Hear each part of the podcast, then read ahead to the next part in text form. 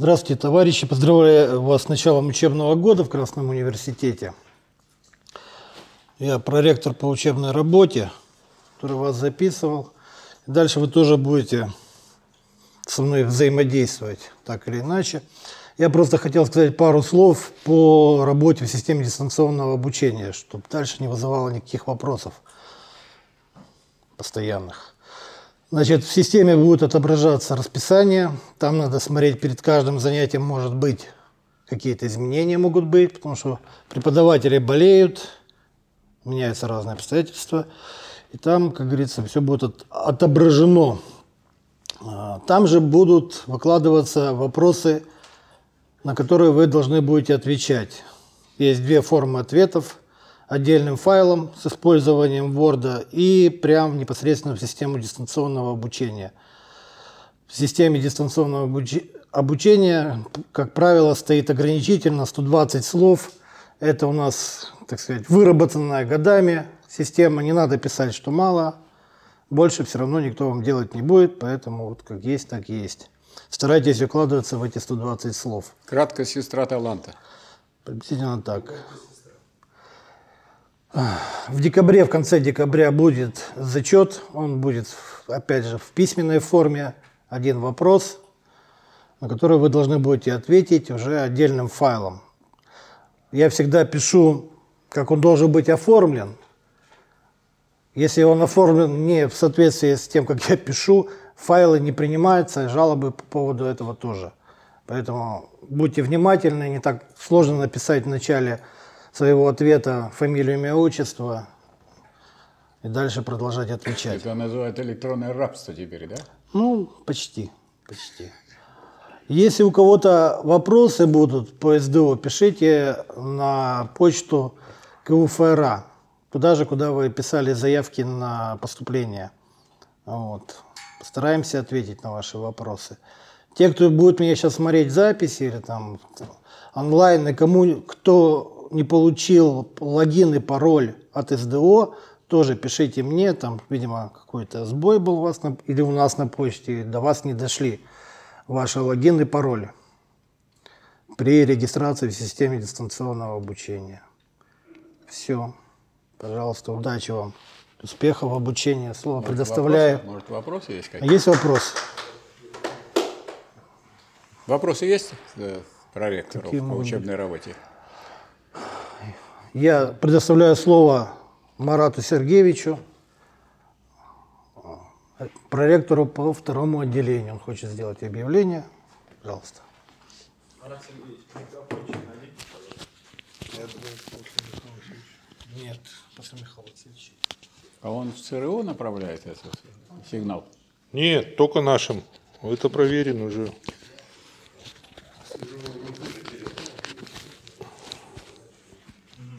Нормально? Не знаю. А можно еще? Да. Ну, из присутствующих, вы знаете, 10 числа здесь же будет второе занятие. Не 11, а 10 во вторник. А после 10 уже следующие занятия будут по средам. И в другом месте? И в другом месте, да. Ну... Хорошо звучит. А вы скажете, в каком месте? Хорошо. Хорошо? Во вторник скажем. Следующий. Может не путать, лучше во вторник скажем. Можно во вторник сказать, в каком месте. Угу. Хорошо. Ясно. Здравствуйте, товарищи.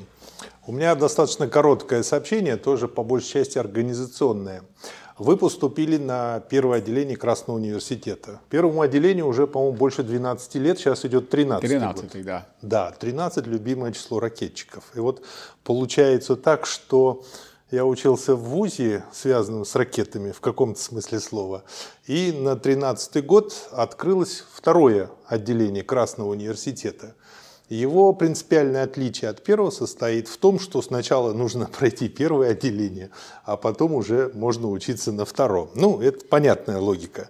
Но с другой стороны, мы подумали, что а если есть такие крутые ребята, которые могут сразу учиться параллельно, что бы им не предоставить такую возможность, И поэтому я сегодня как раз об этом и говорю. То есть, если вы видите в себе возможность учиться сразу параллельно на двух отделениях, пожалуйста, записывайтесь и во второе отделение. Запись у него очень простая. Я тут приклеил три бумажки в наш компьютерный век с адресом группы во ВКонтакте. Просто вступите в эту группу. Там формат обучения очень похожий, но немножко отличается. Сейчас я об этом скажу. Чем отличается с точки зрения предмета? Ничем. Тоже изучается марксизм-ленинизм. Только более углубленно. А, начало изучения – это курс, который называется «Научный социализм». Он начнется 13 октября в этом году уже. И для того, чтобы вам было проще ориентироваться, вот первые два занятия по вторникам сейчас, а потом они у вас будут по средам. А во втором отделении по пятницам. То есть они никогда не пересекутся по этой причине. Это сделано для того, чтобы люди, которые учатся параллельно, чтобы им упростить жизнь, а не усложнить. Вот. А, ну и с другой стороны тоже логистика упрощается. После того, как освоим научный социализм, будет диамат и стмат, а после этого политэкономия. Почему в такой последовательности? Потому что в такой последовательности делаются учебные пособия. Сейчас сделано учебное пособие, которое называется «Научный социализм», которое народ давно ждет. Кто-то назвал это книгой, кто-то учебником, но это именно учебное пособие. А, но оно при этом достаточно толстое, на 744 страницы. Почему и тяжело будет учиться. О том, что оно из себя, из себя представляет, мы будем говорить на первом занятии с Михаилом Васильевичем 13 октября. Занятие будет точно так же и офлайн, и транслироваться в онлайн – Отличие только в том, что если по средам первое отделение транслирует Ленру, то по пятницам второе отделение Академия смыслов. То есть, ну, канал вы тоже легко найдете по ссылке без проблем. Если будете в этой группе, то там поставите галочку, получите оповещение и увидите ссылку и анонс очередного занятия. Занятия будут проходить раз в две недели. Всего э, порядка 14 глав, значит порядка 14 занятий. И тоже где-то к лету мы закончим научный социализм. Вот э, как бы такие организационные моменты. Теперь э, в чем отличие? Отличие в том, что второе отделение предназначено для того, чтобы готовить грамотных пропагандистов. То есть, если на первом отделении вы разбираетесь с основой, перестаете косячить в основном, то второе отделение дает вам более глубокое понимание марксизма-ленинизма, и благодаря этому вы можете быть более грамотным пропагандистом. Потому что пропагандист – это не тот, кто сеет в зале пшеницу, а тот, кто распространяет знания. А знания лучше всего распространять в учебной форме. И значит, человек, который их распространяет, он в каком-то смысле несет себе и учительские, педагогические и другие функции. Поэтому он должен достаточно глубоко разбираться в предмете. Вот. И поэтому основная задача второго отделения – подготовка таких пропагандистов. И по этой же причине контроль знаний там ведется в форме написания статей, в форме написания курсовой работы, которую вы сразу тему для работы выбираете в самом начале, на первом организационном собрании, и по чуть-чуть, потихонечку пишете весь год. Объем курсовой примерно 30 страниц, один печатный лист. Все требования в группе выложены, вы уже сейчас можете их посмотреть. Вот. Ну и никто вам не мешает просто набрать хороших статей объемом на 30 страниц и потом собрать вместе хороший аналитический материал и таким образом построить курсовую работу. То есть вы уже можете начать пробовать перо работать с пропагандистом, уже участь на втором отделении. Вот такая информация. Если есть пара вопросов, у меня еще есть лимит по времени, я могу ответить. Ну, поскольку у матросов Понятно. нет вопросов, спасибо. А. Я видел, что еще есть... Э, да? Да. Называется. Ну, тоже. Нет, это в рамках первого отделения. Да. Университет рабочих корреспондентов – вот, да, самостоятельное учебное заведение Фонда рабочей академии, которое отличается тем, что вот у нас сюда запись и, так сказать, занятия с э, постоянным коллективом в течение года, а теперь получится и в течение, может быть, и двух лет, угу. учитывая второе отделение. Что касается университета рабочих корреспондентов, оно сделано так. Любой человек в Ленинграде, желающий послушать занятия по марксизму-ленизму, лекции, он приходит, на Очаковской, дом 7, на четвертый этаж поднимается, он может послушать лекцию, задать вопросы, выступить, и тем самым он, так сказать, находится в таком положении, что вот мы не отделены, те люди, которые имеют знания в области марксизма от обычных простых трудящихся, вполне все доступны. Те, кто там выступает, они выступают и в Красном университете. Но вот там никаких заданий, вот. Но с другой стороны, там, если человек, так сказать, подал записку, ему ответят, а если он не подал, и если он хочет выступить, он тоже должен подать записку. То есть там люди приучаются к тому, чтобы они грамотно участвовали в дискуссиях по тем вопросам, которые их волнуют, интересуют с наличием э, специалистов. Президент Фонда рабочей академии Галко Виктор Иванович ведет – а приглашаются те люди, которые, в основном те, которые работают преподавателями Красного университета. Но вот на других основах, и вдруг, так сказать, люди захотели, пришли, не захотели, не пришли. То есть мы никак, никаких там ограничений вот такого рода. И занятий, и никаких заданий не дается. То есть люди просто приходят, слушают, и, так сказать, собственно, это самая легкая форма в которой могут, как говорится, участвовать все, ни, ни, никому это никаких ограничений нет. Чтобы никто не мог сказать, что в Ленинграде негде изучать марксизм-ленинизм. То есть это что-то вроде открытого лектория? Да, открытый mm-hmm. лекторий. Пожалуйста, приходите, изучайте, задавайте вопросы, получайте ответы от квалифицированных э, людей, в том числе тех, кто ведет занятия в Красном университете. Да. Еще вопрос? Все, спасибо, да, спасибо да. Михаил Васильевич. Угу. Тогда я должен вам еще кое-что рассказать в связи с тем, что э, мы построили состав Красного университета таким, состав преподавателей таким образом, что это были люди, которые признаются современной буржуазной наукой и современной буржуазной властью. Чтобы у нас никаких претензий с той точки зрения, что неизвестно кто, неизвестно что преподает, чтобы Таких вот явлений у нас не было. Поэтому кто у нас является преподавателями? Преподавателями являются люди, которые получили кандидатские или докторские или э, степени или профессорские звания от того государства, которое есть и, и которые признаны вот в настоящее время. У нас проблема, может быть, э, в перспективе появится, потому что сейчас очень сложно защититься – и по любой, по любой проблематике, потому что рассыпаны вообще и советы по защите докторских и кандидатских, то есть там э, стенания в рамках университетов и институтов. Опять будут возвращаться к пятилетнему, видимо, обучению, а теперь э, пятую часть преподавателей их разогнали.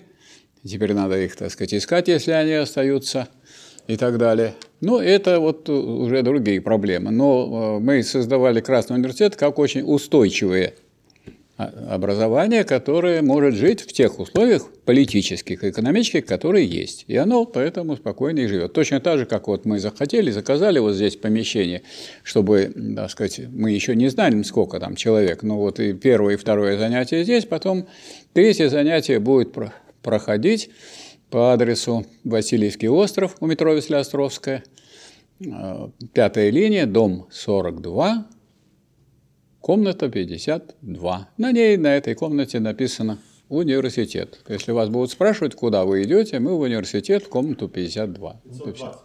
А? 520. А, 520, да, 520. Спасибо большое за уточнение. То есть у нас есть люди, которые слушают. А не так, не так просто, и знают. Комната 520. Да, так что э, там будут постоянные занятия. У нас традиционно мы первые два занятия вот здесь проводим. Обычно в среду тоже здесь в среду, но в данном случае здесь были вот э, эти среду заняты, поэтому мы вот здесь проводим. Теперь я хотел бы акцентировать внимание на том, что вот ученый совет рассматривал вопрос о втором отделении. У нас оно давно было записано. Уже, так сказать, прошло, видите, больше 10 лет – у нас везде записано второе отделение, и, так сказать, мы товарищей призывали, кто хочет писать статьи, направлять их к нам, нашим же преподавателям в Красный университет. Мы после этого их э, направляем на наши ресурсы. У нас есть, вот, есть газета «Народная правда», 55 тысяч экземпляров на сегодняшний день. Ну, сейчас так вот сразу не видно, на самом деле тут две газеты. Одна газета называется «Народная правда», а недавно зарегистрирована вторая газета, называется «За рабочий класс». Она тоже российская. И вот, скажем, вот здесь на второй странице выходные данные. Газета «Народная правда», у нее выходные данные такие, что место и расположение Смольный можете прочитать. А здесь, так сказать, это вот выходные данные газеты «За рабочий класс». По закону, если в течение года один экземпляр выпускается, то тем самым, так сказать, газета существует, ее не закрывает. Поэтому мы выпускаем раз примерно в два месяца газету «Народная правда», которая давно очень существует, с 91 года. Ее первоначальный тираж был 200 тысяч экземпляров, 8 полос. Вот тут 4 полосы, а был 8 полос. И еженедельный выпуск 200 тысяч экземпляров. Редактором был главный, главным Виктор Георгиевич Долгов, доктор экономических наук, профессор. Потом он был э, первым проректором Санкт-Петербургского государственного университета и мне передал. И я был известное количество времени главным редактором довольно-таки долго в том числе и в тот период, когда так сказать, в, Ельцинское, в ельцинское время мы выпустили два номера. Когда началась стрельба по Белому дому, мы выпустили один в одном номере ну, такую статью, что э, подавим путь Ельцина, а в другом номере раздавить гадину. Ну, а я в это время находился в Москве и раздавал это в Думе. Так сказать, нашу газету и очень активно и эффективно брали и, так сказать, тащили туда ее в президиум, а оттуда отталкивали, говорят, не, надо, не надо, не тащите нам эти газеты. Нас э, газету остановили на 40 э, дней в связи с чрезвычайным положением в Москве. А чрезвычайное положение, как вы помните, сводилось к тому, что из танков стреляли по главному демократическому учреждению, буржуазно-демократическому уже государству, что является проявлением фашизма в точном определении. Открытая террористическая диктатура. Так что у нас вот время было, мы уже имели с этим дело, сами справились. Поэтому сказать, у нас, к сожалению, было и такое. Ну вот, э, тем не менее, после этого мы снова сказать, начали выпускать газету. У нас разрушили систему распространения, забрали где-то 60 тонн бумаги газетной, целый вагон. Ну, в конце концов, мы эти все беды преодолели, сказать, продолжаем я выпускать эту газету. И газета мне приходилось, так сказать, и в суде защищать права газеты. Мы судились сначала э, с налоговой в районном суде Дзержинском, Э, где мы представили, что делает газета и что делает фонд рабочей академии, что вот мы учим, мы людей тогда, когда некоторые спиваются и тут, э, так сказать, творят всякие безобразия, а мы в это время учим, подготавливаем, способствуем налаживанию порядка и развитию населения. Вот. А суд может или закрыть, или оставить. Судья выходит говорит, я решил оставить. А потом э, был городской суд, где вот мы приходим с утра, там написано Министерство юстиции Российской Федерации против российской газеты «Народная правда».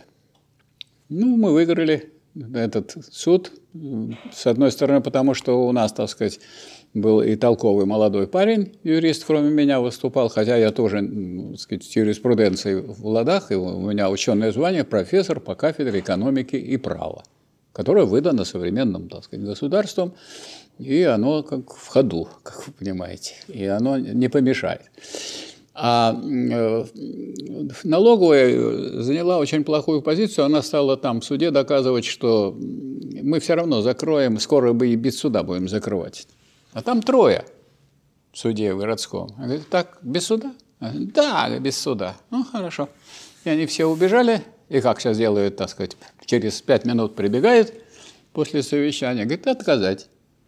И, так сказать, поэтому мы этот этап прошли, в том смысле, что мы так сказать, прошли и городской суд, и, и выиграли, и в районном, и в городском суде, поэтому больше никто с нами судиться что-то не хочет. Это было уже давно, и я уже рассказываю, как это какую-то древнюю историю. Так что на сегодняшний день тираж, вот вы можете посмотреть, 55 тысяч экземпляров – а распространяем мы очень просто. С 5 до 7 у заводов, непосредственно у фабрик и заводов. Каждый распространитель это либо член партии, э, рабочей партии России, либо сочувствующий, имеет удостоверение, в котором записано, в частности, не только кто он такой, что он является корреспондентом газеты, а еще написано, что воспрепятствование законной профессиональной деятельности журналистов преследуется по закону до двух лет лишения свободы. И когда так сказать, ретивые охранники выбегают и говорят, а что вы тут расстаете, мы их, так сказать, информируем, что они могут подпасть под эту статью и, так сказать, э, отдохнуть в течение двух лет в соответствующих месте. А, тем более, что сказать, все попытки там а в охранных структурах много и полубандитов бывших, как вы понимаете. Когда они обращаются уже к государственной организации, Росгвардия, мы с Росгвардией по нашей же инициативе встречались, им все показали, рассказали, они все в курсе дела. Никаких конфликтов у нас по стране нету, а мы по всей стране распространяем эту газету, поэтому то, что я вот вам выдал, это, так сказать, ну, такое заслуженное издание, которое является действующим, работающим. И если вот прошлый номер был 50 тысяч экземпляров, то сейчас это уже 55 тысяч, а тираж мы определяем так. Если у нас появляется еще раз дополнительные люди, которые встанут и пойдут к заводам и будут раздавать, не обязательно члены Рабочей партии России, любые, так сказать, товарищи, которые готовы в этом участвовать, мы еще увеличим, то есть нет у нас никаких в этом смысле проблем. Вот. Нам помогают трудящиеся, присылают средства, вот, и э, сказать, члены партии свои партийные взносы тратят на что? Ну, вот на это, на то, чтобы издавать газету, так сказать, чтобы это было для трудящихся средством обучения. Поэтому можно сказать, что у нас есть обучение э, такое же, как в высшем, учебном заведении, вот здесь, Красный университет. Открытое такое, не такое, как вот здесь, больше похожее на учебное заведение. Это университет рабочих корреспондентов. Вот я в четверг буду читать там лекцию про ключевую ставку. Вести будет президент Фонда рабочей академии э, Виктор Иванович Галко, а я являюсь вице-президентом, хотя я вот до прошлого, до этого года был президентом, начиная с 1993 года, то есть довольно долго. Ну, вот сейчас есть товарищ, который, так сказать, вполне меня так сказать, успешно заменил, а я являюсь его заместителем, вице-президентом. У нас есть другие вице-президенты, которые в этом участвуют. У нас есть, э, наш э, состав включает себя, во-первых, состав профессоров, это профессор, профессора э, Казенов Александр Сергеевич, это э, доктор, это Золотов Александр Владимирович, не только профессор и заведующий кафедрой Нижегородского государственного университета, кафедрой экономики – Нижегородского государственного университета. Это ректор, доктор экономических наук, ректор Невиномысского института экономики управления и права. Мазур Олег Анатольевич. Они у нас будут читать по, ну, сказать, по, по системе СДО, то есть вот мы будем, так сказать, у нас там есть возможность так сказать, лекции делать, на экране их вывести, и вы будете вопросы задавать, сказать, как на любой лекции. И это будет э, сказать, обычное занятие, обычной лекцией. Значит, я тоже являюсь доктором философских наук, кандидатом экономических наук, и буду читать лекции по диалектике. У нас есть специалист в области диалектики, более молодой значительно, чем я, Юрков Кирилл Валерьевич, кандидат технических наук, так сказать, который еще и разбирается так сказать, в экономических вопросах, и в технических вопросах, и в вычислительной технике, и, так сказать, в, этих, в этих делах. Вот. И э, вопросами научного социализма занимается и товарищ Дегтярев, кандидат медицинских наук. Или, как вот сказали бы религиозники, в миру он заведующий медицинским отделением большой больницы городской. Но это он в миру. А вот здесь он будет выступать и э, преподавать, и рассказывать нам по так сказать, вопросам, связанным э, с научным социализмом. Ну, собственно говоря, и э, тот, кто здесь учится, тоже. У каждого есть, наверное, своя специальность, но надо понимать, что наличие специальности – это означает, так сказать, выделение вас в отдельную группу – и еще существует проблема в обществе. А как из этих отдельных групп, которые каждый знает очень хорошо свой предмет и плохо остальное, если тут мы поставим то есть, одни пятерки с плюсом, а там тройки с минусом везде по всем остальным, как из них составить единое общество? Вот для того, чтобы это сделать, э, существует вот такое средство, как вот такой университет, который у нас есть, с одной стороны, а с другой стороны существует э, и соответствующая наука, которая называется философия, э, с которой мы сегодня и начнем. И я сейчас начну лекцию, объявлю и начну эту лекцию. А в этом смысл философии, что она соединяет, э, скрепляет все общество, потому что задача философии состоит не в том, чтобы что-то такое особое рассмотреть, а именно то, что, так сказать, является всеобщим для всего. Но это вот чуть-чуть попозже, а сейчас я хочу сказать, что у нас состоялся ученый совет – на ученом совете рассматривался вопрос о втором отделении, и э, сказать, э, мы э, посчитали, что мы должны не просто э, так сказать, заниматься изготовлением учебных материалов, в том числе там, для зачета, для экзамена или там даже, даже курсовую и так далее, или дипломную работу, а мы должны быть способны написать статью. Каждый, кто кончает наш университет, по второму отделению. А для первого отделения такого требования не предъявляется. Он должен уметь написать статью, довести ее до публикации. Публикацию мы обеспечиваем либо в газете «Народная правда», либо в сборнике. У нас каждый год проходит конференция э, на месте, где бывал Ленин, это в Ульяновке. Вот она была 19 августа у нас, и будет 19 или там ближайшую дату и в следующем году. И там можно выступить, и потом ваша сказать, статья будет опубликована в сборнике. Поэтому э, статьи, у нас ресурсов очень много, самых разных, поэтому сказать, и возможности публикации есть. Поэтому кто напишет статью, это значит, он ну, выступает уже как кто? Как публицист. А кто такой публицист? Ну, вот Ленин, например, его спрашивают, а какая у него специальность? Он говорит, публицист. То есть он выступает перед народом. С чеми? Со своими там, произведениями, со своими статьями, с книгами и так далее. Там, ну, одного больше книг, у другого меньше книг, но, значит, у нас вот наш слушатель, который не просто закончил первое отделение и позанимался на втором отделении, главное его занятие самостоятельное, он должен, так сказать, разбираться так сказать, в таких вопросах более глубоко, настолько глубоко, чтобы он написать по какому-то актуальному вопросу статью, по какому ему, так сказать, захочется написать. Но он может посоветоваться, естественно, с преподавателями, может, формулировка названия, может быть, статьи. Тут это дело обсуждения. Но вообще, как вы понимаете, любые пропагандисты, они должны советоваться с наукой – Поэтому не так, что вам кто-то будет указывать, что вот так и так, а так, как вы считаете нужным, так вы будете писать, так вы будете делать.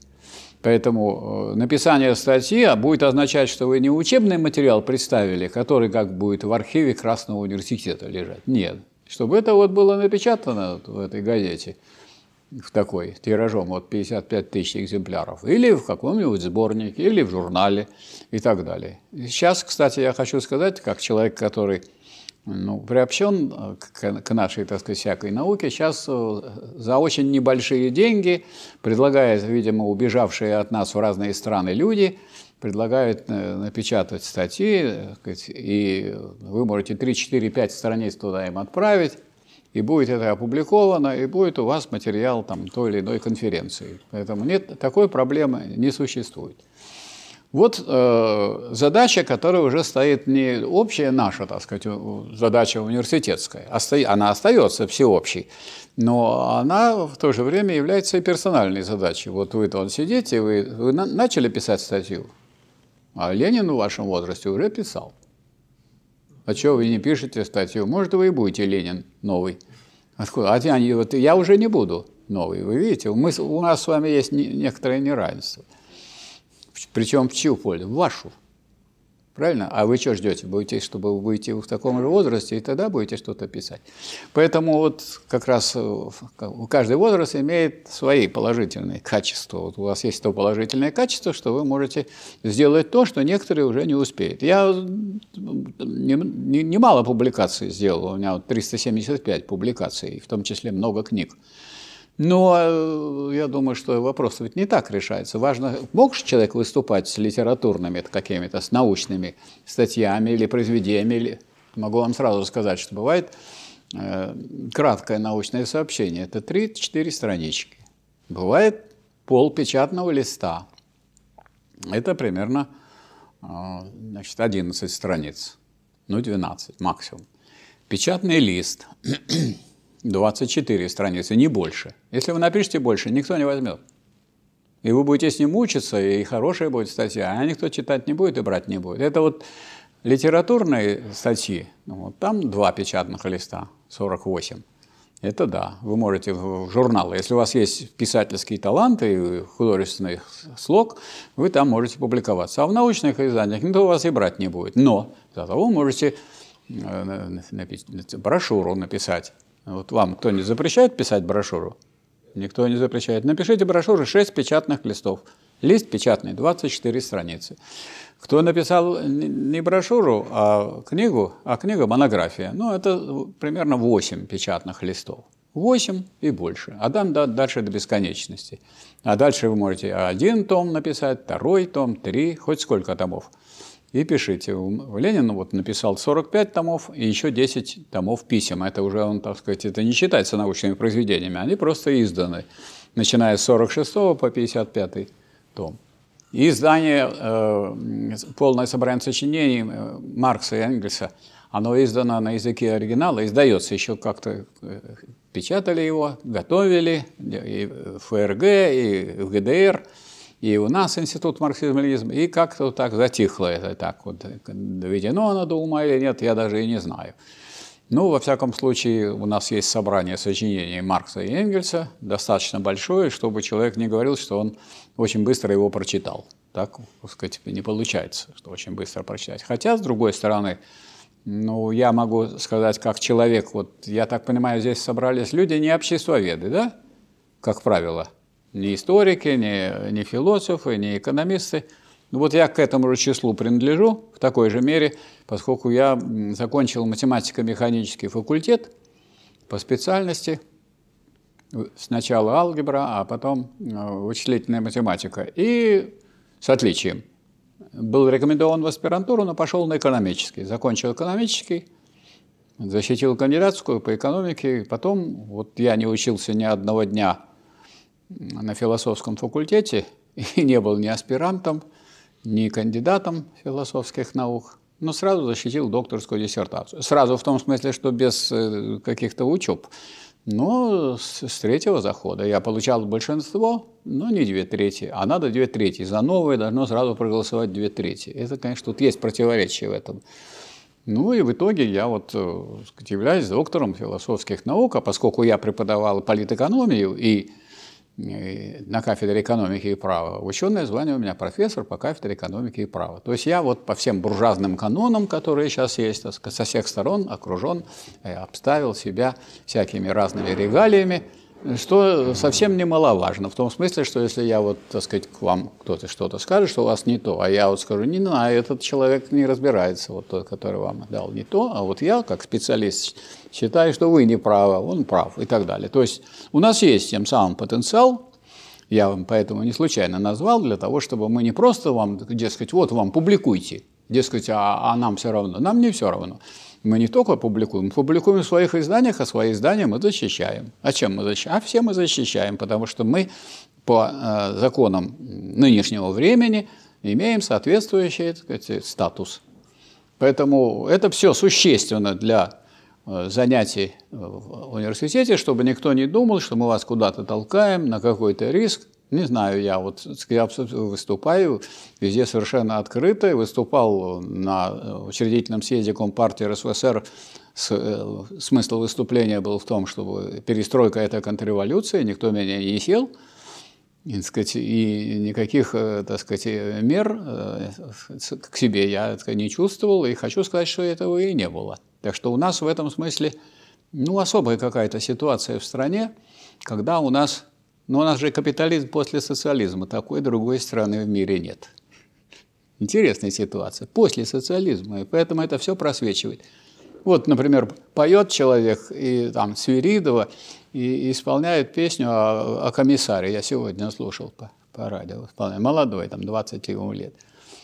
Так что вот это тоже не следует забывать. Мы не все сначала начинаем, а мы так сказать, продолжаем, развиваемся. Так сказать, движение идет противоречиво, могут быть откаты, могут быть движения назад. Вперед кто где сказал, что будет движение только вперед, вперед и вперед? Вперед и два шага назад. А? Говорил, говорю, шаг вперед и два шага назад.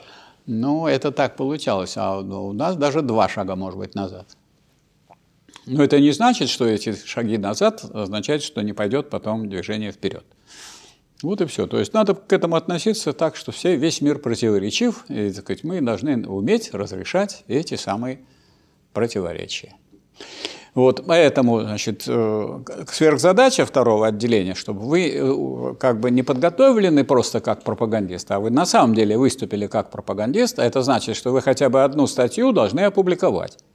Мы вам в этом смысле поможем. То есть, если вы приготовите ее, и она будет готова, то сказать, мы ее направим в какое-то из наших изданий. Вот и все. И когда это будет сделано? Вот когда это идет первый год, или это идет второй год вашего обучения, это дело сугубо личное. В том смысле, что вы это решаете, это не мы решаем. Мы просто создаем условия, вот уже у нас есть куратор второго отделения, Марат Сергеевич Удовиченко, он Э, может вас э, по вашей просьбе так сказать, подключить к тем ресурсам, которые находятся в его распоряжении, то есть будут созданы какие-то специальные дополнительные еще э, пособия, которые помогут вам решить вот эту задачу. Но кто решать должен задачу? Решать должен эту задачу кто? Тот, кто учится. А ся означает себя. То есть не мы вас учим, а вы учитесь. А мы кто такие? А мы вот вспомогательный материал. Как вы понимаете, без вспомогательных, так сказать, таких элементов, это трудно учиться. Поэтому, чтобы никто не говорил, что вот мы хотели, мы бы научились, мы бы выступили, мы бы показали, но нам никто не помогает.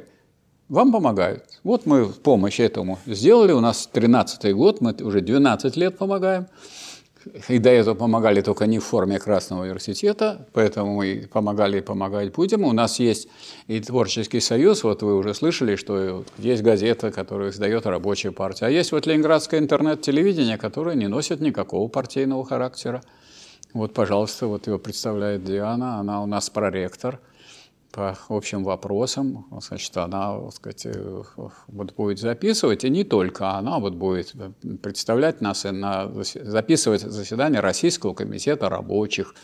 Вот. Она э, будет обеспечивать вот вся вот все то, что сегодня говорится, все будет на Ленинградском интернет-телевидении выдано. А вот здесь лежит еще руководитель, сидит, э, сидит руководитель Э, нашего канала Фонда Рабочей Академии Тюленев Сергей Викторович, который глубоко знает историю, так сказать, вот, политического развития и собирает соответствующий материал, и который вот по этому каналу, который он записывает, э, вы будете смотреть на канале Фонда Рабочей Академии. То есть вот тот, кто учится в университете, он может и там, и там. И если вы выступать будете здесь на семинарских занятиях, например, а на семинарских э, какие-то выступления будут, или будете другие вещи делать, это будет у нас отражаться. Не так, что вы где-то подпольно собираетесь, совещаетесь. Нет, наоборот, есть вот такой способ. Не надо, так сказать, э, создавать трудности для тех, кто хочет, интересуется тем, чем мы занимаемся. У нас не, все открыто, никаких трудностей нет, поэтому приписать нам то, что не было и что не, мы что-то говорили, невозможно. потому что у нас это так будет издаваться. Вот это тоже очень важно и существенно, поэтому вот вы можете на это рассчитывать и, и будете смотреть. Кроме того, что у нас такие учебные вещи, вы будете смотреть Ленинградское интернет-телевидение, с одной стороны. Его возглавляет Пронин, он считается ректором Красного университета. Пронин. А товарищ Дианова, она весь проректором. Вот э, за отделение за отделение второе отвечает вот, Марат Сергеевич Удовиченко. И вот, так сказать, просим его любить и жаловать, и, так сказать, вы будете с ним взаимодействовать. А что касается учебной работы в целом, товарищ Мордоин свое слово сказал и нас покинул, потому что он не покидает слушателей, потому что с ним и вы связывались, и дальше будете связываться. Но нам предстоит в декабре зачет, потом э, в мае экзамен. Некоторые недовольны, что мы не даем сильно много писать, это связано с двумя обстоятельствами, потому что краткость сестра таланта, а во-вторых, мы не в состоянии проверить, если будут какие-то фолианты. То есть вот если, и мы, но мы в состоянии по достаточно короткому документу определить, разобрался человек или не разобрался, потому что это люди, которые занимаются много лет этими делами. Вот э, то, что я вам должен сказать, как сказать, э, представитель ученого совета Красного университета и как э, человек, который вот э, долгое время был президентом фонда рабочей академии. Я вот переизбран совсем недавно, теперь Виктор Иванович Галко, который, я думаю, еще лучше будет руководить фондом рабочей академии. А вот этот э, наш университет – это соединение двух организаций – фонда рабочей академии – Э, Ленинградского интернет-телевидения. И вот у нас еще вот есть у Марата Сергеевича у него свой есть ресурс, который тоже используется. На этом ресурсе опубликовано обсуждение всех томов Ленина и всех томов Сталина.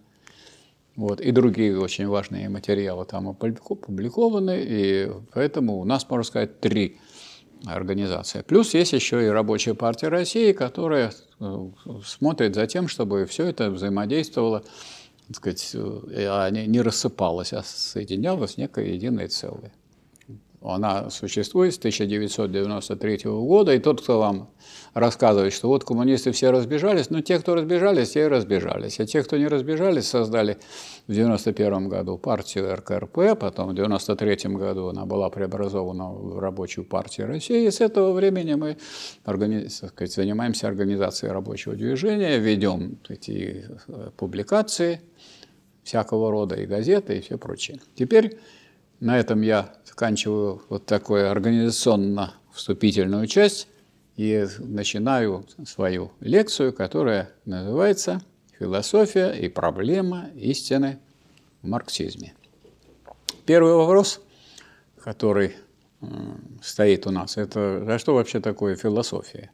Ну, сначала берут люди как-то по, по словам или по слогам, начинают разбирать. Фила – это любовь, а София – это мудрость, да? любовь к мудрости. Вот тут собрались люди, которые любят мудрость и будут любомудрствовать.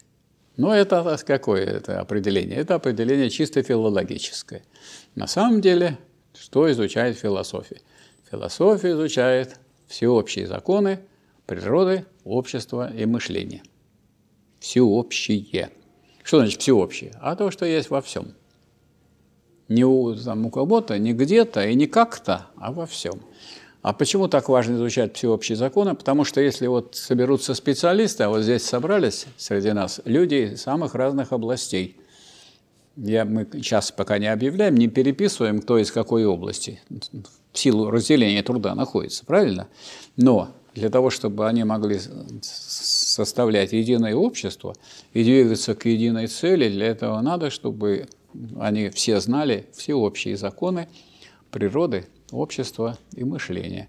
Чтобы законы, всеобщие законы природы знали не только природоведы, и чтобы законы общества тоже знали не только обществоведы, а чтобы вот то всеобщее, что есть, а, знали бы все. И тогда у нас будет э, общество двигаться вперед и развиваться. И наоборот – вот если у нас там э, был обвал после 22-го съезда КПСС, когда приняли новую программу, и люди, так, так сказать, слаженно работавшие в министерствах, в комитете цен, в госплане, они так раз и кусками рассыпались и развалились.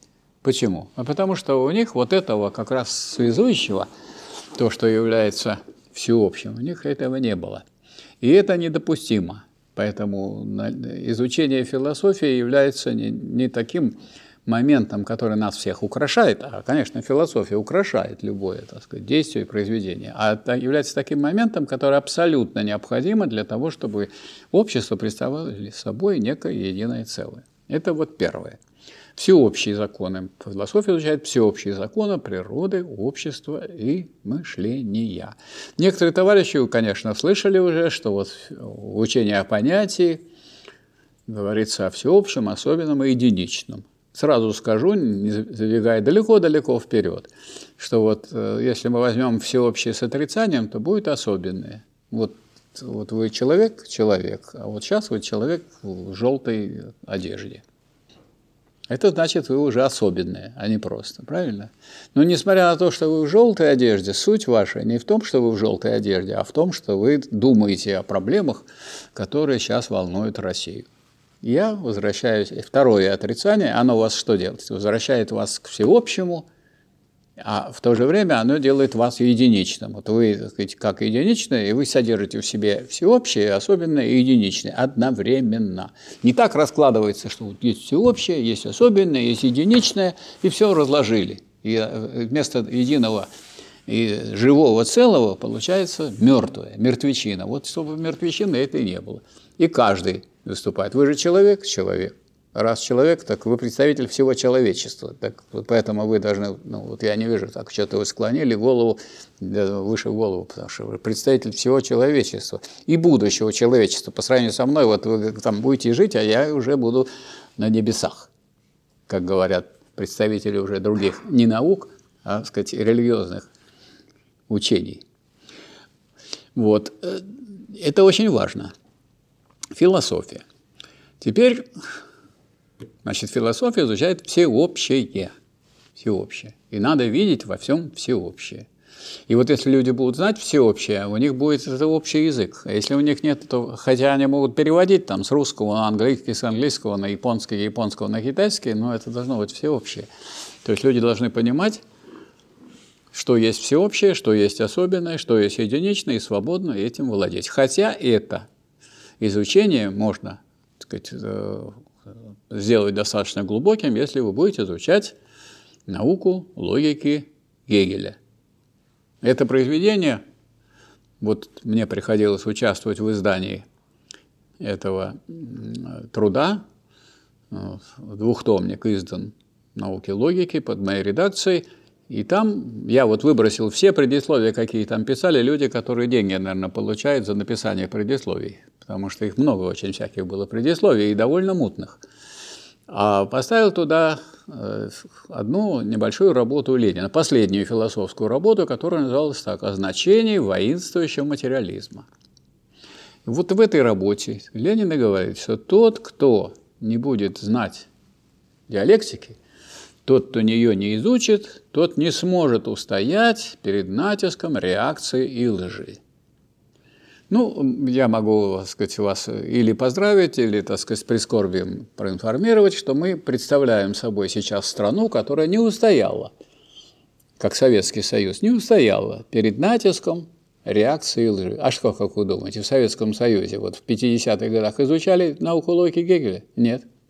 Как бы, ну, чего ее изучать там, это всеобщее, там, особенное, единичное, все эти законы философские и так далее. То есть, если вы так сказать, будете наблюдать картину изучения, картина была такой. Я ее хорошо очень сказать, знаю, просто потому что я вот переходил из математического факультета, из математико-механического на экономический, который был отдельно. А отдельно есть философский факультет. А отдельно есть еще и, так сказать, э, научный социализм, который взяли, выбросили и теперь сказать, назвали научным коммунизмом. Вы не найдете ни у Маркса, ни у Энгельса, ни у Ленина такой ерунды, как научный коммунизм. Но по иронии, так сказать, судьбы, вот я получил свою докторскую по теории научного коммунизма. Можно сказать, последний причем, доктор наук по этой науке. Ну, доктор философских наук поскольку я занимался противоречиями развития социализма как первой фазы коммунизма. Вот, значит, первое, что сказать, мы должны усвоить, что философия изучает всеобщее, всеобщие законы движения. Природу, общество, мышление. Теперь какие виды движения мы знаем? Их очень легко перечислить.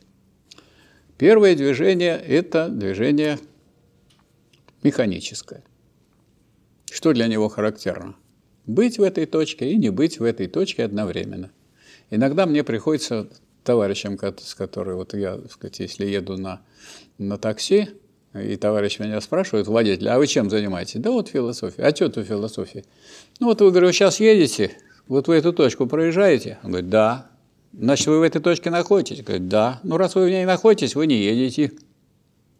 Он говорит, как? Ну так, же находитесь в этой точке, значит, вы не едете. Хорошо, еще раз. Вы в, этой, в эту точку проезжаете? Проезжаете. Раз вы ее проезжаете, значит, вы в ней не находитесь. Потому что если вы в ней только находитесь, то вы ее не проезжаете. Он говорит, да. Сколько? Я, говорит, 12 лет, говорит, езжу, и никогда мне в голову такое не приходило. Есть даже по этому поводу такие вот, можно сказать, смешные анекдоты, как приехал такой философ вроде меня в деревню. Вот я, например, так сказать, в деревне родился, в селе Староклинское, Первовайского района Тамбовской области. Вот приехал философ в деревню, а его встречает дед и говорит, ты кто такой? Он говорит, я вот, это, вот философ. А что ты, чем занимаешься? Диалектик. А что такое диалектика? Ну, дед, что ты хочешь? Это вот как вы бы сказали, ну, что это, что это такое? Он говорит, нет, ну мы же грамотные люди. Мы вот, у нас есть и школа есть, и у нас и люди закончили, и у нас и дети наши в институтах обучались. А ты как грамотный человек должен нам это объяснить. А, ну хорошо, дед, у вас есть баня в деревне? Да, у нас есть баня. Ну хорошо, вот идем мы с тобой в баню. Ты грязный, я чистый, кому мыться? Ну, дед говорит, что тут думать? Я грязный, мне надо мыться. Философ говорит, ты же все равно грязный, что тебе мыться? А я чистый. Мне чистоту поддерживать надо. Мне надо мыться. Понял, дед? Дед говорит, о, какая у вас наука, это философия, это диалектика мощная. Нет, дед, это не вся наука. Вот это второй раз мы идем с тобой мыться. Ты грязный, я чистый. Кому мыться? Да дед говорит, да понял я вашу эту философию, диалектику. Вот, ты чистый, э, так сказать, тебе чистоту поддерживать надо. Вот, а я все равно грязный. Дед, ты что мелешь? Ты посмотри, какой ты грязный. Тебе надо мыться, а мне-то что мыться? Я все равно чистый. Понял, дед? Понял, говорит. Это антитезис. И это не все, дед. Третий раз идем мы с тобой в баню. Кому мыться? Ну, тут дед говорит, ничего не понимаю. Вот философ говорит, вот это и есть диалектика, синтезис, ничего не понимаю. То есть в чем главная суть диалектики? В том, что она рассматривает все в движении. А в движении состоит в разрешении противоречий. А если это противоречие, значит, оно выражается двумя противоположными утверждениями, противоположными. И если вы берете потом третье утверждение, то оно включает в себя и то, и другое, и первое, и второе – и в этом всеобщем э, вот есть и одно, и другое, как его моменты. Момент – это значит то, что у вас есть. Ну вот вы на меня смотрите, я живу или не живу? Ну какая это жизнь? Я же умираю. Впрочем, я могу сказать, что и все тут, кто находится, умирают. Так что это, сказать, тут только вопрос в том, кто раньше, а кто позже. Но можно и по-другому сказать. Раз мы живем, значит не умираем. Вы же не умираете? Не будете говорить, что я вот пришел на лекцию, и вот начал умирать тут из-за вашей лекции. Не скажете. Значит, то есть, а вы равны самому себе? Да или нет? Вот, товарищ, правильно, он хитрый, он же знает эту философию, потому что вы, вы равны и не равны. Если вы только равны, то вы все, все, все кончилось у вас. То есть нет уже никакого движения. Вот вы один раз вдохнули, а больше не надо вдыхать, потому что если вы второй раз вдохнете, вы уже не равны, правильно? И выдыхать тоже не надо, потому что вы уже выдыхали. Все, хватит, закончилось все. Я поэтому к вам и представил, что вы тут самый молодой. Поэтому э, вот, э, э, если, скажем, математика, она исключает всякие, не, не рассматривает противоречия, не рассматривает. И физика, соответственно, не рассматривает и химия не рассматривает. А на самом деле все развитие, все развитие и все движение более высокое, потому что развитие человека, человек же тоже сказать, объект, но он какой объект? А это, вот, сказать, это что изучает вообще сказать, общественные науки? Э, обще, общество. Общество – это индивиды, которые соединены. Не просто отдельные индивиды, это вот отдельно взятые индивиды, это не человечество, это просто единицы, массовая, куча людей, толпа. Вот толпа – это отдельно взятые индивиды. А индивиды, производящие в обществе, то есть это те, которые воспроизводят себя, они воспроизводят тех, то, что необходимо для их жизни, сказать, материальное благо, так сказать, жилье над своей головой, они знания воспроизводят, и воспроизводят и человечество, так сказать, идет рождение новых людей и воспитание их. Вот вы сейчас занимаетесь своим обучением? Да. да. Потому что кто, вот те, кто сюда пришел, он же пришел сюда заниматься, то есть себя обучать, правильно? А мы кто такие, как преподаватель? А мы вспомогательная здесь публика. То есть, если вы будете заниматься, мы вам готовы помочь. А больше, так сказать, а что вы еще хотите? Кто за вас-то ведь никто не будет заниматься, вы понимаете, правильно? Только вы Поэтому, э, поэтому я вот снимаю э, из себя ответственность как с представителя философского направления, которое у нас здесь будет, и из других преподавателей. Я сказать, ну если вы не подготовились, и, так сказать, вот скажете, вот мы учились в Красном университете, ничему не научились. Ну, ся, так вы себя ничему не научили. А у вас была возможность воспользоваться там знаниями преподавателей, формами, которые есть для проверки. Правильно вы понимаете или неправильно? Консультациями и так далее, экзаменами. Экзамен-то для чего нужен? Он нам нужен или вам нужен? Вы же учитесь. Ну так он вам нужен, чтобы убедиться, что вы вот разобрались. Поэтому мы и просим, так сказать, но не надо такие трактаты. Напишите коротко, и будет нам сразу ясно, вы разобрались или нет. Я хочу сказать, что, в общем, занимаются люди, ну, просто в Красный университет идут люди для того, чтобы самим заниматься – и получать консультацию по тем вопросам, в которых недостаточно своих знаний. Вот и все. А одно это дело наживное, то что все это можно получить в порядке подготовки. Значит, философия изучает разные формы движения. А движение в чем состоит? Какие бывают формы движения? Первая форма движения называется изменение. Вот изменяется. Вот вы же изменяетесь все время. Вот пока вы тут сидели, очень сильно изменились. Не проголодались? Нет? Ну, еще, еще, если будем так долго сидеть, так и проголодаетесь. Изменение идет. Да? А что значит изменение? Это значит, э, выражается каким образом? Значит, вы равны самому себе и самому себе не равны. Если вы только равны, это не изменение. Это у вас уже, ну, памятник вы из себя сделали нерукотворный. И все. Вот так вот застыли и есть, и все. Это никакое не изменение.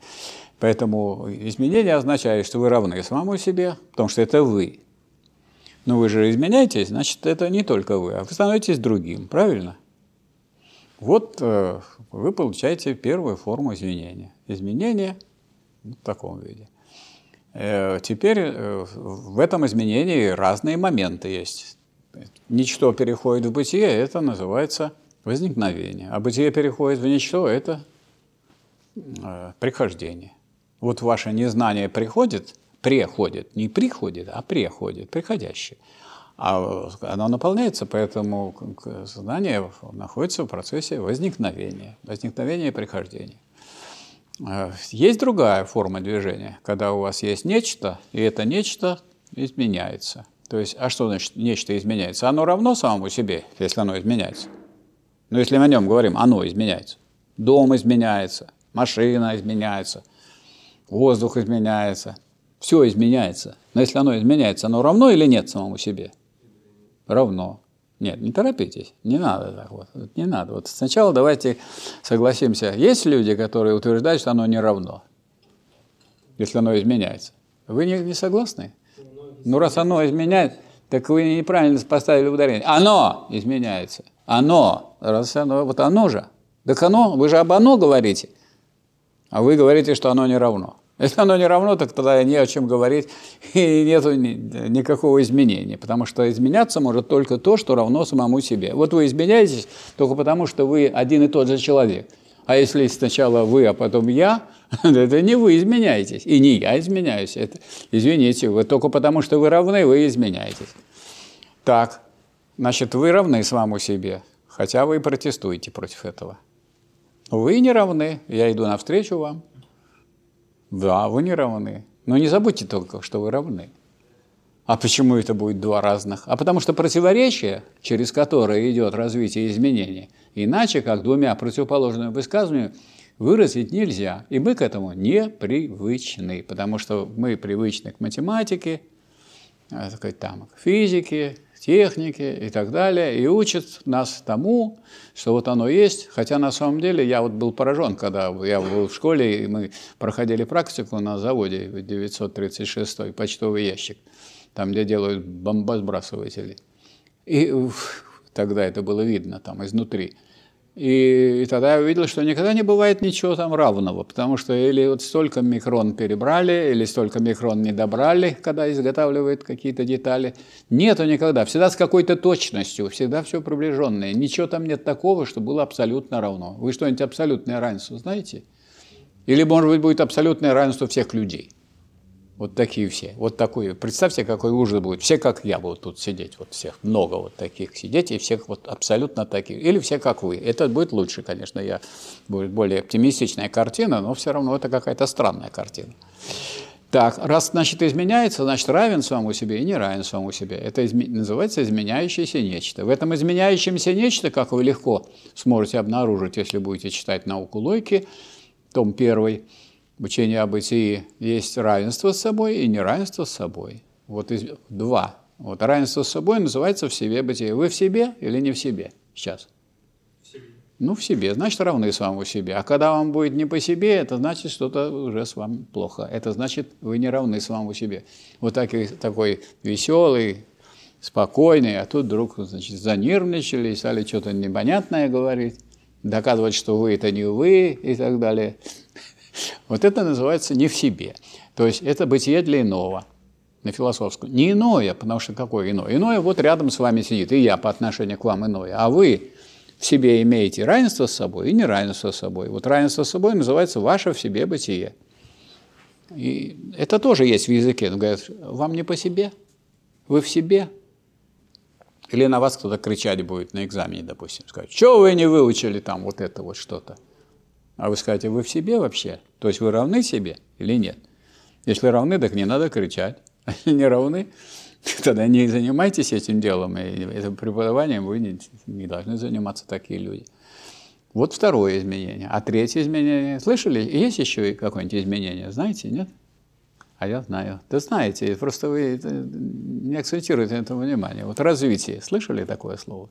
А что значит развитие? Вот что, вот, вот вы развиваетесь сейчас или нет? Или деградируете? Вот. А что это такое? А? Что это такое? Что, сейчас, вы сейчас в переходе где-то, да? Застряли? Куда вы переходите-то? Куда? От чего? Вон к, вот к тому товарищу переходите? Очками меняться сейчас будете, что ли? Не понял. Что делаете-то вы? Ну, так это что? Это же какое-то движение, да? Ну, какое? Ну, какое движение? Вы переходите, куда вы переходите? А? Какое? Позитивное. А что, непонятно. А то есть, если вы сейчас упадете, это позитивное движение? По-моему, это самое спокойное положение у вас будет. Часто вы можете, вот со стула можно упасть, с пола уже невозможно упасть. Это позитивное движение. Я считаю, вот если вы сейчас ляжете, то это вам гарантирует, так сказать, полный покой. А? Если пол провалится и окажется этажом... А тогда вы этажом ниже будет у вас спокой. Ведь, ведь для примера, для покойника ему безразлично, с какого этажа вы его будете бросать, потому что он уже... А он изменяется вообще-то, покойник? Тоже изменяется. Но вы же понимаете, что там долго нельзя держать. Надо и похоронить вовремя, и все равно будет изменяться. А потом, когда достают, там вот череп и кости – так что некоторые хотят ускорить, это называется кремация. Но вы не, это имеете в виду, когда под изменение. Так вот, есть категория развития, это движение, это, это все вы знаете. Это вот до того народ, можно сказать, запутали, что он такие простые вещи но научно важные, он их, так сказать, не держит вот, на контроле. Это развитие это движение низшего к высшему, простого к сложному. Если я скажу движение от низшего к высшему, тогда, допустим, вот он вот вроде низший, сейчас только низшее не понимаете в смысле науки, а просто вы ниже меня сидите, а я выше тут сижу, от низшего к высшему. А вы двигаетесь, вот идите сейчас от него ко мне, а потом от, от высшего к низшему пойдете. Это будет на понижение. Но на самом деле речь об одном человеке. Человек совершает движение, изменение. Развитие – это изменение низшего к высшему. Не от низшего к высшему, а низшего к высшему. Переход к высшему. Вот это, вот это э, называется развитием. Вы за развитие выступаете или за деградацию? За развитие. Угу, хорошо. Видите, вот мы уже, смотрите, вот мы уже не с пустыми головами уйдем отсюда. То есть мы знаем уже сколько видов движения. Механическое движение, да? Вот. Теперь мы знаем движение, э, значит, э, вот, что такое развитие, что такое изменение мы знаем. И что такое становление. Становление, изменение и развитие. Мало? Я считаю, для первого занятия, для занятий по, по, по диалектике уже знать три такие категории. Изме... Становление, становление. Вы сейчас в становлении же находитесь, как человек, как э, гражданин России, как сознательный гражданин, а как развитой. В становлении находитесь. Это становление. Но это требует от вас же изменения определенных, да? Значит, вы изменяетесь. Но, наверное, вы изменяться будете не в, не в сторону деградации, а в, наверх будете двигаться, то есть от движения низшего к высшему. То есть вы развиваетесь. То есть по, одному, по отношению к одному и тому же человеку, к любому здесь присутствующему, можно употребить все три понятия, и они все имеют смысл. Но люди, которые диалектикой не изучают, они это даже им в голову не приходит. И поэтому им трудно себя понять, потому что ну, как бы есть одна наука, есть другая наука, третья. Вот они соберутся, и у них нет общего языка. Тогда остается только выпить за развитие всех наук. Пожалуйста. Становление, изменение, развитие. Становление – это движение ничто к бытию. Это два момента становления. Становление – это моменты становления, это не движение. Это тоже движение – но это не изменение, а называется специфическое название этого изменения – становление. Равно и не равно – это означает, это тут, когда равно или не равно, это вы когда берете любой предмет и объект. Он равен самому себе и не равен самому себе. Ну вот вы сейчас сидите на этом самом на красном кресле. Вы представьте себе, что еще пройдет сто лет. Ну как вы думаете, будет это кресло здесь? Но оно же к этому идет или не идет? Каждый раз, когда на него кто-нибудь садится, оно идет к этому. Но через сто лет, так сказать, и не будет свидетелей, и вас не будет, и меня не будет. Тут уже мы с вами равны. К одному и тому же. Конечно, совершенно правильно. Равно и не равно относится и к, и к становлению, и к изменению, и к развитию. Но что мы, когда мы говорим о становлении, это движение от ничто к бытию. Не было и стало, или было и не стало бытия к ничто. А если это э, изменение от нечто к иному.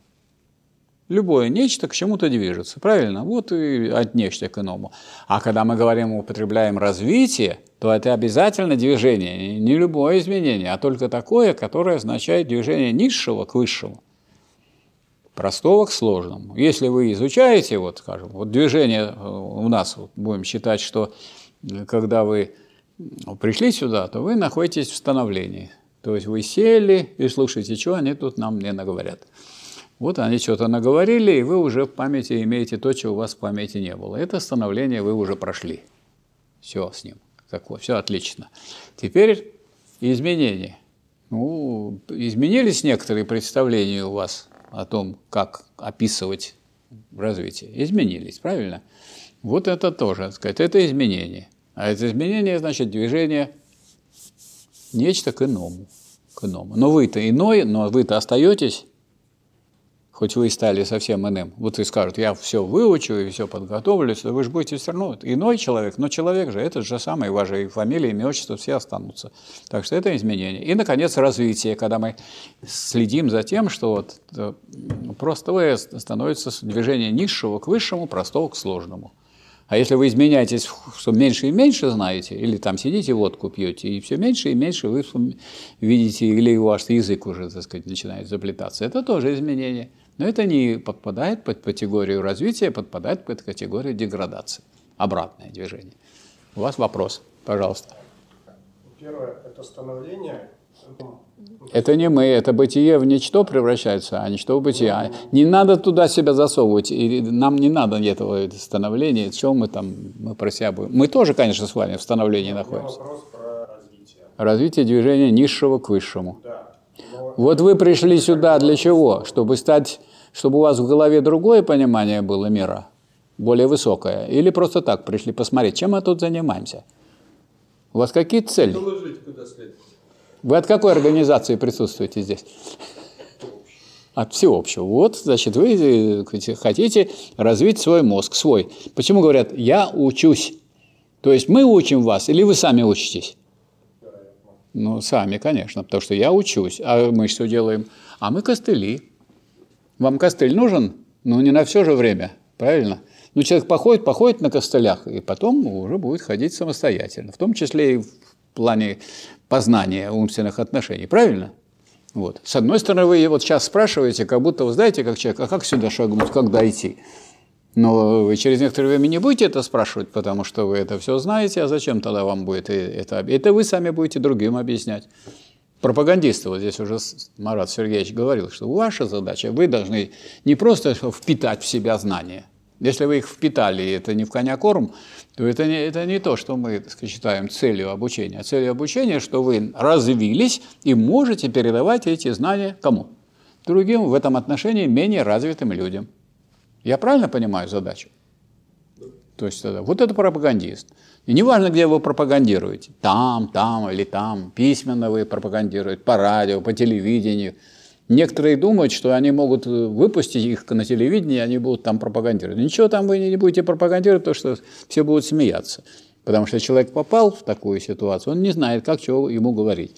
То есть для того, чтобы человек свободно себя чувствовал хоть на радио, хоть на телевидении, хоть в газетах, он должен что? Представлять собой э, сказать, развитого человека, в которого, у которого есть это все в голове. Если у него есть в голове, то он может и выступать. А если вот я, пош... я люблю выступать, только я не знаю, что сказать.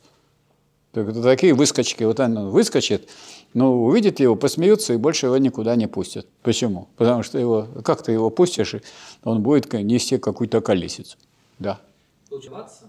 Да, конечно. Не только а хотят. А вы не можете развиваться, если вы человек, если вы не развиваете других людей. Если вы не можете других людей развиваться, то вы, значит, не развитый. Я правильно понимаю? То есть, если вы можете развивать только себя, ну, купите себе собачку и еще ее развивайте. Потому что если вы ни одного человека не можете развить, ну, тогда вы еще не вполне человек, правильно? Ну как вот смысл человека? Человек же приходит в этот мир для того, чтобы на него повлиять. В какую сторону? В сторону ухудшения? В сторону Если изменения? Я пропагандирую войну. А? Если я пропагандирую войну, Значит, вы как раз э, сторонник изменения в сторону уничтожения всего человечества. Если вы пропагандируете войну. Причем вы пропагандируете ее как абстрактную войну. Человек, который выступает как абстрактную войну, а в любой войне Война, знаете, что такое? Сказать вам? А вы, наверное, может, и не скажете, что такое война. Скажите, пожалуйста, что такое война? Тихо, тихо, тихо, тихо. Вот товарищ, он выступил, он пусть скажет.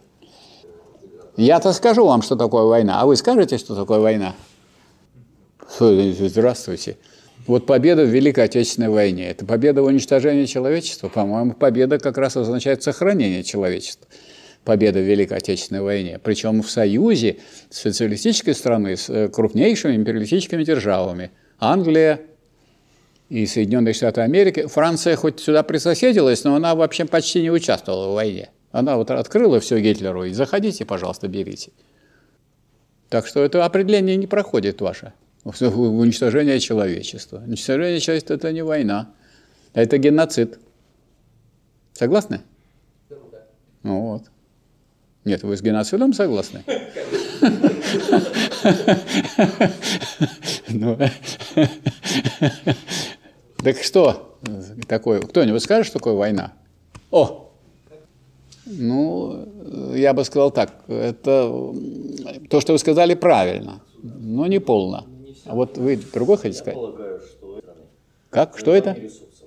Что это такое? Приобретение средств производства. То есть, если я пошел и купил средства производства в Америке, значит, я с ней воюю. Понял? Вот хорошо, у нас давно идет война. У нас что только мы не закупаем, какие средства производства. Станки свои перестали производить, и самолеты перестали производить, которые должны, между прочим, перевозить и грузы. Что значит завоевание? Так если вы завоевание, значит вы знаете, что такое война. Потому что если вы знаете, что такое война, тогда вы знаете, что такое завоевание. А если вы не знаете, что такое война, то вы не можете знать, что такое завоевание. Получается незаконное приобретение. Так, я понял. Я понял, что все-таки вот, вот в этом смысле я хочу сказать, что это не такие сложные вещи. Наоборот, человек, который изучает, он упрощает себе жизнь. Война – это вооруженная борьба классов, наций или государств. Повторяю, вооруженная борьба классов, наций или государств. Если классов, это какая война? Ну вот, видите. А если наций? Национальная. Это может быть или национально-освободительная, или геноцид. Правильно? Так. И обычная война какая? Государство. Два государства воюют друг с другом. Или два против трех, или три против четырех и так далее. Вот и все. Очень легко и просто. То есть, я думаю, что вот эти примеры, которые у нас тут присутствуют, они позволяют нам а, понять, что э, диалектика и философия нужны не для усложнения себе жизни, а для упрощения. И чтобы мы, так сказать, могли уж на такие-то вопросы отвечать на такие простые вопросы, которые могут люди себе задавать. Иногда даже как-то странно, вот, что человек не может ответить на такой вопрос. То есть как бы статус человека, который прошел Красный университет, должен быть таким, что он на такие вопросы запросто отвечает, и у него тут нет никакой задержки. Вот вы хотите, развивайтесь же вы, идете, как у вас движение идет в ходе развития, от чего к чему? Вот, от низшего к высшему. А то пойдет от высшего к низшему, это деградация. Да? Объясняю. Сложное – это сложенное из простых. Все. Вот так и называется. Сложное – это то, что из простых сложено. Если оно не сложное из простых, оно не сложное. Например, мол, например молекула, создана, молекула создана из атомов.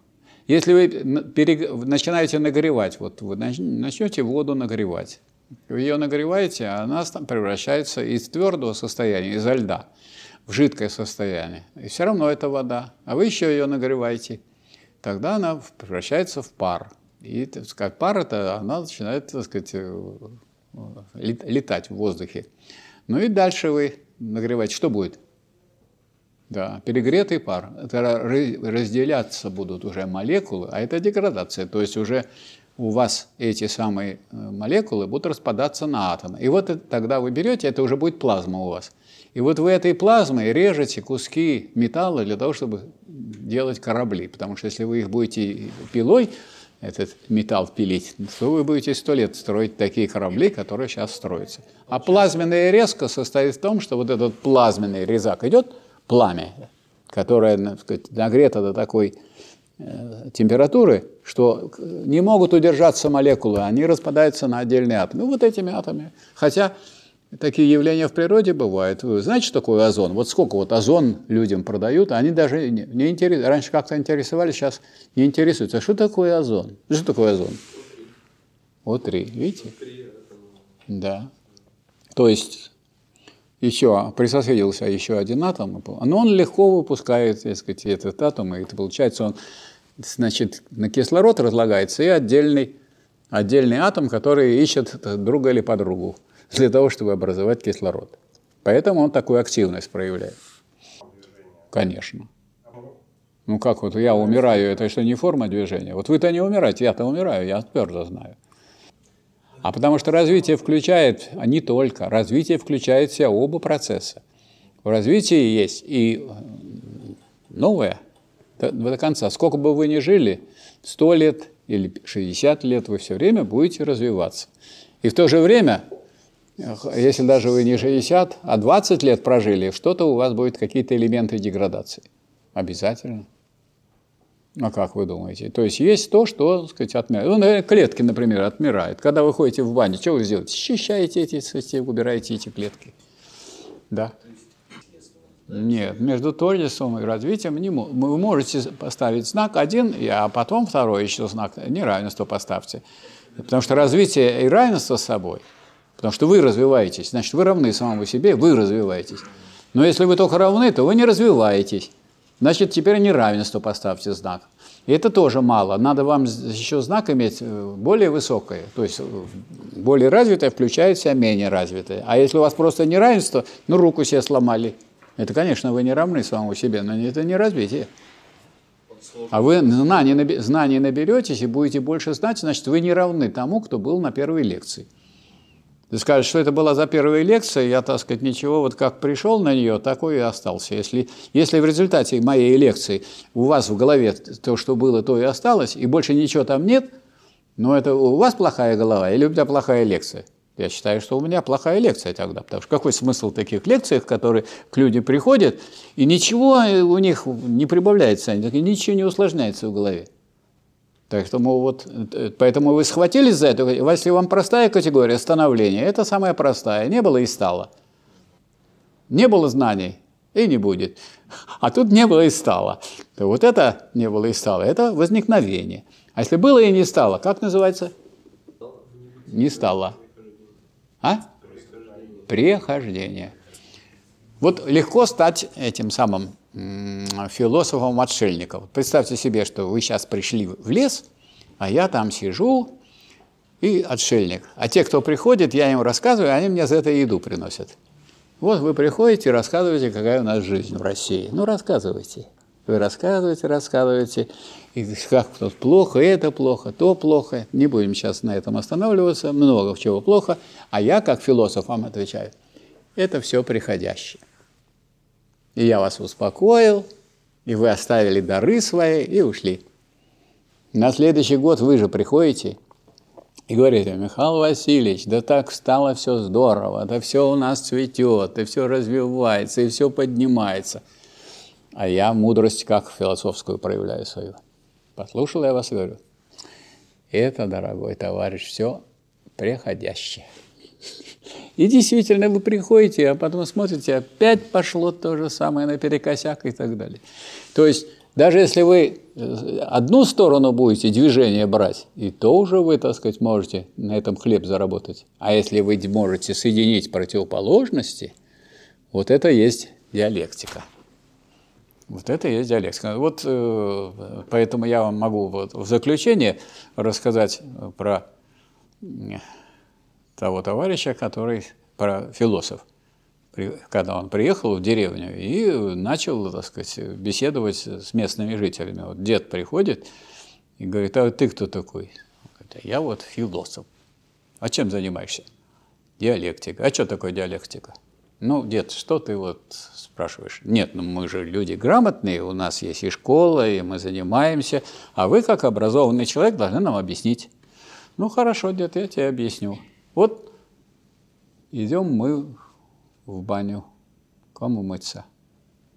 Тебе или мне? Зачем вам мыться, молодой человек? Вы же все равно грязный. А я чистый, мне чистоту поддерживать надо. Мне надо мыться. Понятно? Так, э, ну это первый раз идем мы мыться. Второй раз идем мыться. Вы грязный? Грязный, я чистый. Кому мыться? Ну что вы утверждаете? Посмотрите на себя, вы же грязный. Вам надо мыться. А мне-то чего мыться? Видите, я чистый. Ну, это не все. Вы же хотели спросить меня, что такое диалект. Слушайте теперь до конца. Третий раз идем мыться мы. Вы грязный, я чистый. Кому мыться? Я вас не спрашиваю, куда мы идем. Кому мыться? Вот, ничего не понимать. Это и есть диалектика. Это шутка, конечно. Но в этой шутке, как всякой шутке, есть доля шутки. Есть вот диалектика состоит в соединении противоположностей, не отбрасывании противоположностей, что, дескать, ну, раз это противоположно этому, я это не буду рассматривать. Ну, не будешь рассматривать, будешь на один глаз. Между прочим, объемное у нас изображение. Получается, что у нас есть изображение с одной точки и с другой точки. И оно соединяется. И тогда мы имеем объемные зрение. А если будет у вас, так сказать, одноглазие какое-нибудь, ну, такое же одноглазие, э, оно проявляется в мировоззрении, в науке, в, в практике и так далее. Так я и не понял. Я так понял, что я вот все время буду мыться со своей диалектикой, а вы так и останетесь грязным, поскольку вы диалектики не знаете.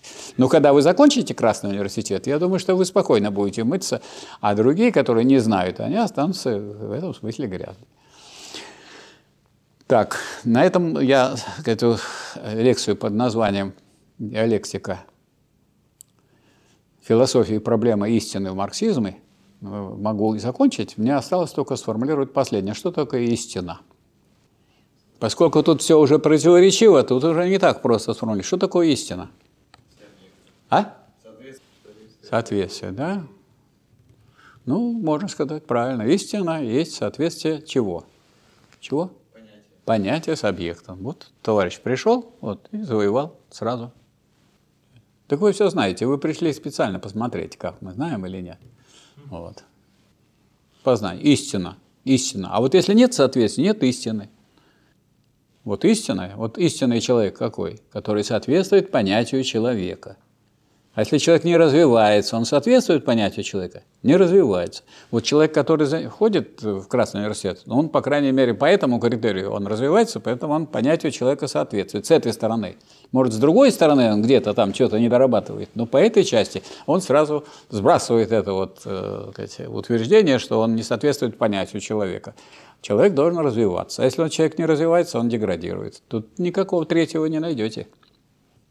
Или развить себя в Красном университете, или напиться и хорошо отдохнуть. А? Да, он одновременно и развивается, и деградирует хотя бы в том смысле, что он потихонечку умирает.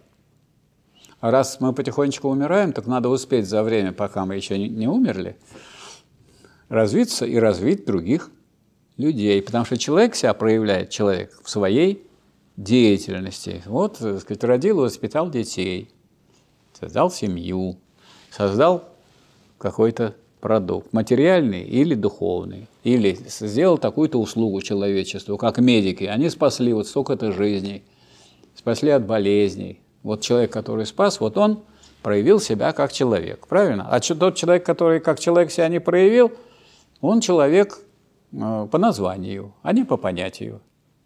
Это мы различаем. Даже преступники говорят, вот у них там есть такое по понятию. Они употребляют это дело. Так что, хотя э, тоже есть такой анекдот, один, двое сидят в тюрьме, один все время так нервно ходит туда-сюда, а второй спокойно сидит, вроде как вот я тут сижу, и говорит первому, ну что ты все ходишь? А что? Давай я тебе вот объясню диалектику. Тот говорит, это будет долго и непонятно. А я тебе объясню быстро и понятно. Вот ты ходишь, да? А на самом деле ты сидишь. А тут у нас прямо обратное с вами. Вот вы сидите, а на самом деле вы двигаетесь вперед и вверх. В этом состоит обучение, правильно? Вот. Какие есть вопросы еще? Я считаю, что их не то, что их нету, а то, что все, как вы понимаете, имеет свои границы, и поэтому значит, наш дружный коллектив решил, что надо сегодняшнее занятие закончить, потому что впереди э, длинная дорога. Вы знаете, что следующая лекция будет здесь же, будет она во вторник. Во вторник, по вторникам она по одной простой причине, что вот это место, э, так сказать, мы обычно в среду занимали, но в среду оно у нас не, здесь будет другое мероприятие. Поэтому еще раз будет здесь занятие. А вот третье занятие будет в среду, уже через неделю, в 19 часов. И в соответствии с расписанием мы двигаемся, и двигаемся, и двигаемся. Спасибо вам за внимание.